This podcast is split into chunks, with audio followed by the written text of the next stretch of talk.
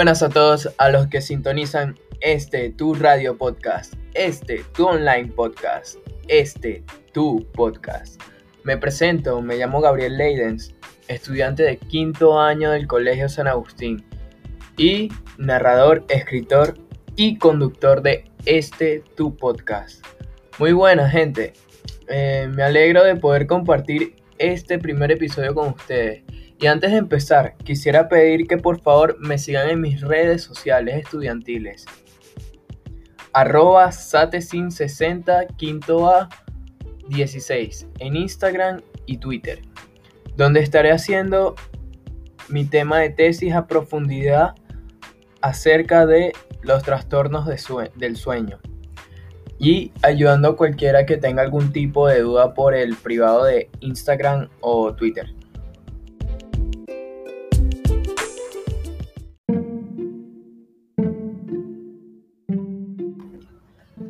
Entrando en el tema del día de hoy, por si no vieron el cover del podcast, hoy trataremos acerca de las macromoléculas, donde, por si muchos no lo sabían, son las que logran el correcto funcionamiento de nuestro cuerpo.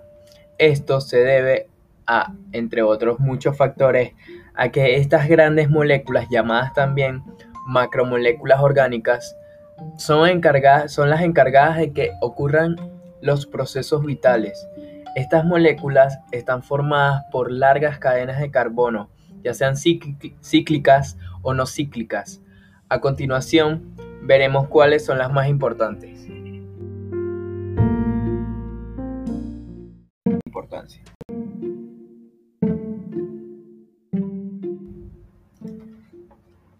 Lo interesante de estas moléculas es que gracias a ellas podemos indagar en nuestro pasado evolutivo. Me explico. Se estima que todos los organismos vivientes tienen en común que están constituidos por carbohidratos, lípidos, proteínas y nucleótidos. Así que ese organismo del que todos surgimos, lo, que utilizaba para sobrevivir eran estas cuatro macromoléculas. Otro dato interesante es que el cuerpo es capaz de usar macromoléculas como combustible para producir energía. Este proceso se le conoce como respiración celular y químicamente es una combustión donde una molécula de azúcar y seis moléculas de oxígeno a través de la acción enzimática da lugar a moléculas de alta energía principalmente llamadas ATP. Seis moléculas de dióxido de carbono y seis moléculas de agua este proceso ocurre en el interior de la mitocondria, un organelo celular de gran Una de las macromoléculas son las proteínas. Como muchos sabemos, desde que somos pequeños, siempre nos dicen que comamos muchísimas proteínas para crecer sanos y fuertes. Estas proteínas vienen generalmente de alimentos de origen animal, pero ¿Por qué nos dicen esto exactamente? Bueno, y entrando un poco más en materia, estas macromoléculas se encuentran dentro de la célula, de una célula, donde hay aproximadamente 42 millones de ellas. Estas se dividen en dos, las de tipo estructural y las de tipo actividad biológica. Las, las estructurales, como su nombre lo dice, se encargan de darle estructura, de darle forma a la célula, haciendo una capa de millones al, al borde de ella, en el borde interior, para que no se, para que tenga una forma sólida y constante y no se deforme rápidamente. La actividad biológica, por, por otro lado, a su vez se subdividen en dos, las enzimáticas y los anticuerpos. Las enzimáticas son las encargadas de digerir y degradar los alimentos consumidos para metabolizarlos. Y los anticuerpos son las proteínas encargadas de repeler cualquier antígeno o ente maligno. Sabiendo esto, se puede decir que básicamente sin la presencia de las proteínas en, la célula, esta no pudiera sobrevivir porque no tuviera forma ni tampoco estuviera protegida ni, ni, pudiera, ni pudiera conseguir energía por sus propios medios. Eh, la estructura molecular de una proteína, aunque tenga diferentes tipos, su estructura es muy parecida en los tres casos. Son como unas bolas grandes formadas como por hilos que se llaman cadenas peptídicas. Si agarras esta cadena peptídica y la desenrollas, vas, a ver como varios circulitos llamados aminoácidos o, también llamados cadenas, cadenas de proteínas. De estos aminoácidos existen 20. Entre ellos están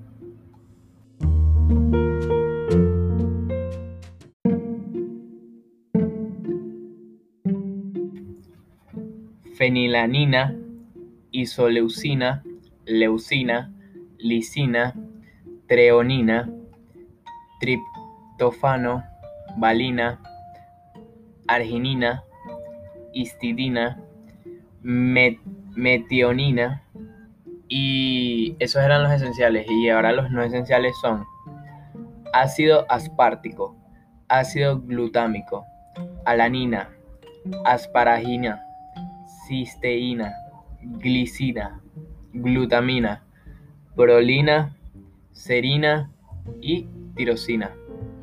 Algo muy interesante de los aminoácidos es que depende de cómo los juntes en la cadena peptídica, estos pueden ser cualquier otro tipo de, proteína. Entonces, según cuántos aminoácidos haya en una cadena peptídica, las proteínas también se clasifican de la siguiente forma.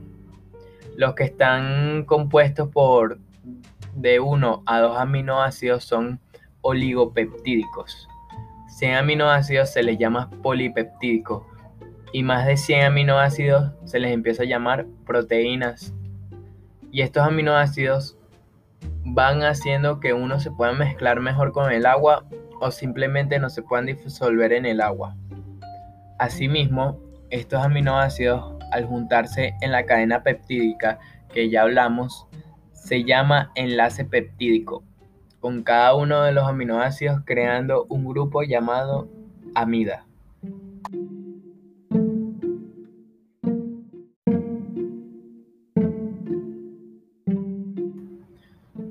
Eh, en la familia de estos cuatro, de estas cuatro grandes eh, macromoléculas, eh, también están los, los, carbohidratos, que básicamente son, son este, estructuras a partir de carbono.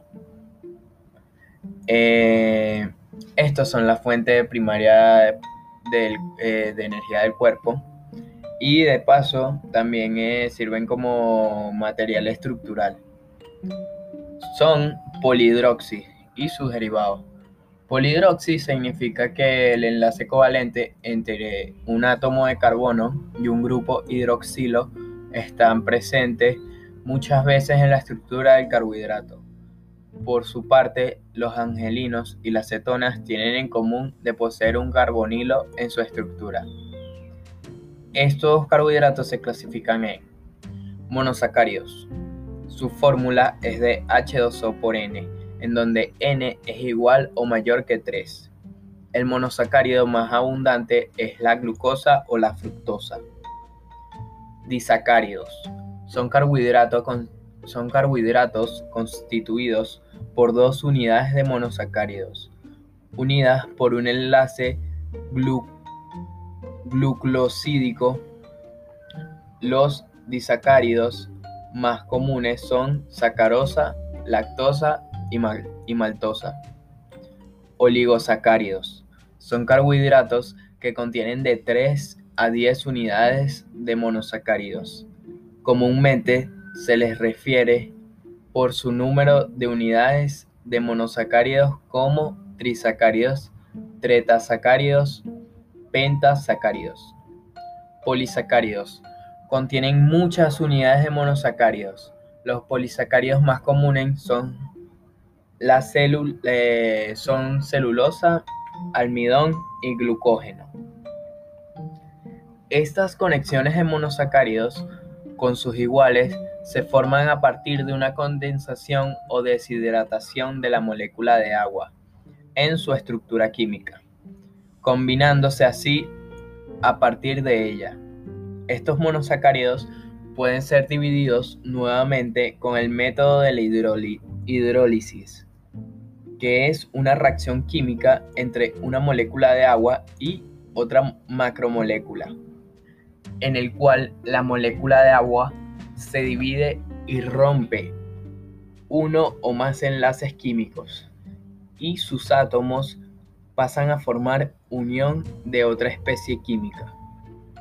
Algo interesante de los hidratos de carbono es que como su estructura química está hecha a partir de carbono, es muy fácil que pueda realizar cualquier tipo de interacción química.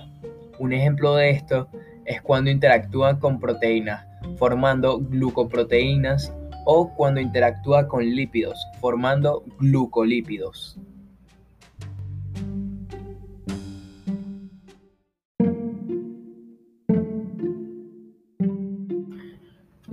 Ahora, en la familia de las macromoléculas, toca hablar acerca de los lípidos.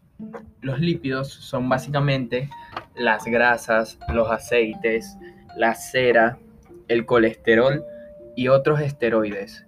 Son moléculas orgánicas hidrófobas, es decir, que repelen el agua. Existen distintas combinaciones, como los fosfolípidos un grupo fosfato unido a un lípido. Son los principales componentes estructurales de las membranas celulares.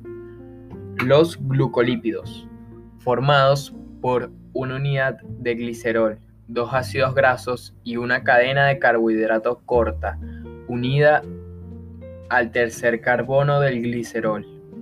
También son componentes importantes de las membranas celulares y participan en el reconocimiento entre las células. Una molécula de grasa está formada por una molécula de glicerol unida a tres ácidos grasos. De aquí el término triglicéridos. Las grasas pueden ser no saturadas o saturadas.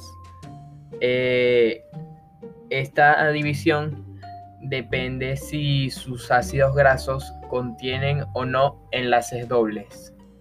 Algo, un dato curioso acerca de los lípidos es que cuando el cuerpo eh, se siente falto de energía o que siente que no comió lo suficiente, utilizan lípidos sobrantes o de reserva para consumirlos y así producir la tan deseada ATP, que se traduce como la energía que nos mueve.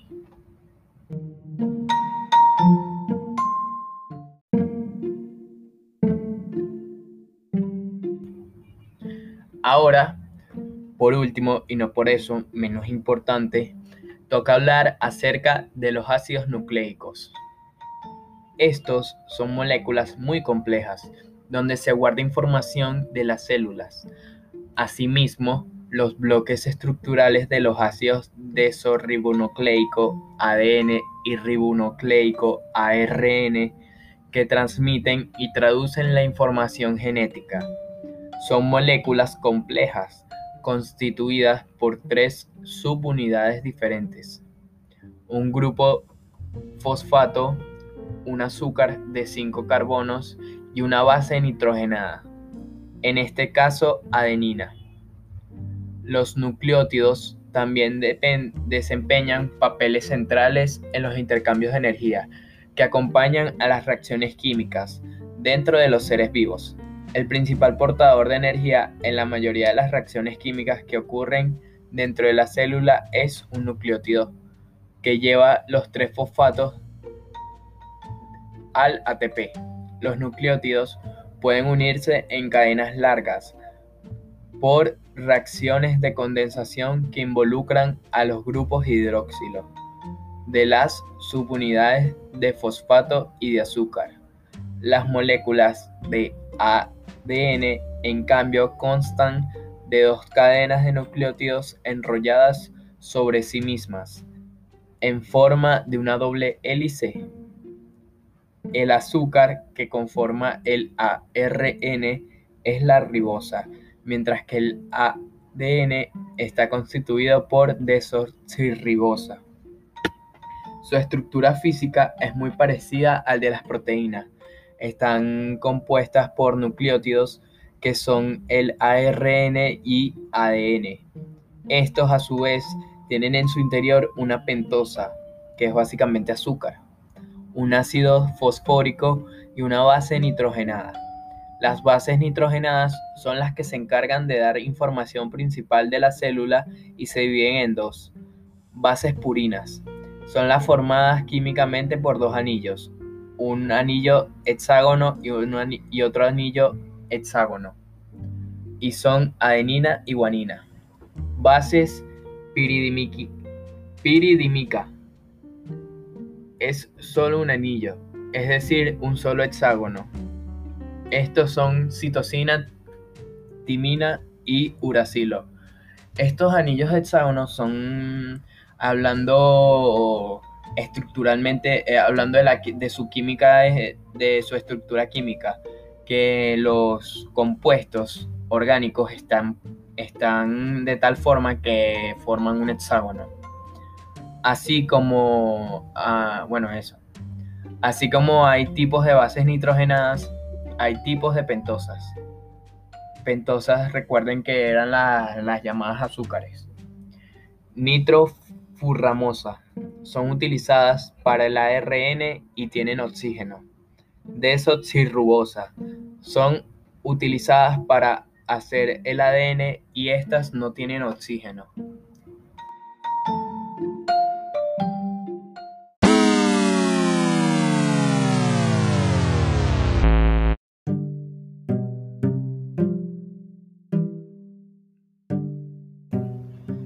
Bueno amigos, eso fue todo, pero antes de finalizar este tu podcast, quisiera concluir diciendo que me parece hermoso lo complejo y lo específico que es nuestro cuerpo. Cada pequeña parte de él trabaja junta para el bienestar de un todo en nuestro cuerpo. Traten de extrapolar esto a la sociedad, tratando de siempre dar lo mejor de ti para un todo el bienestar de la humanidad. Sin más nada que decir, recordarles pasarse por mis redes sociales arroba satesin60 piso quinto a 16 en Instagram y Twitter. Nos vemos para la próxima. Se despide su conductor Gabriel Leidens.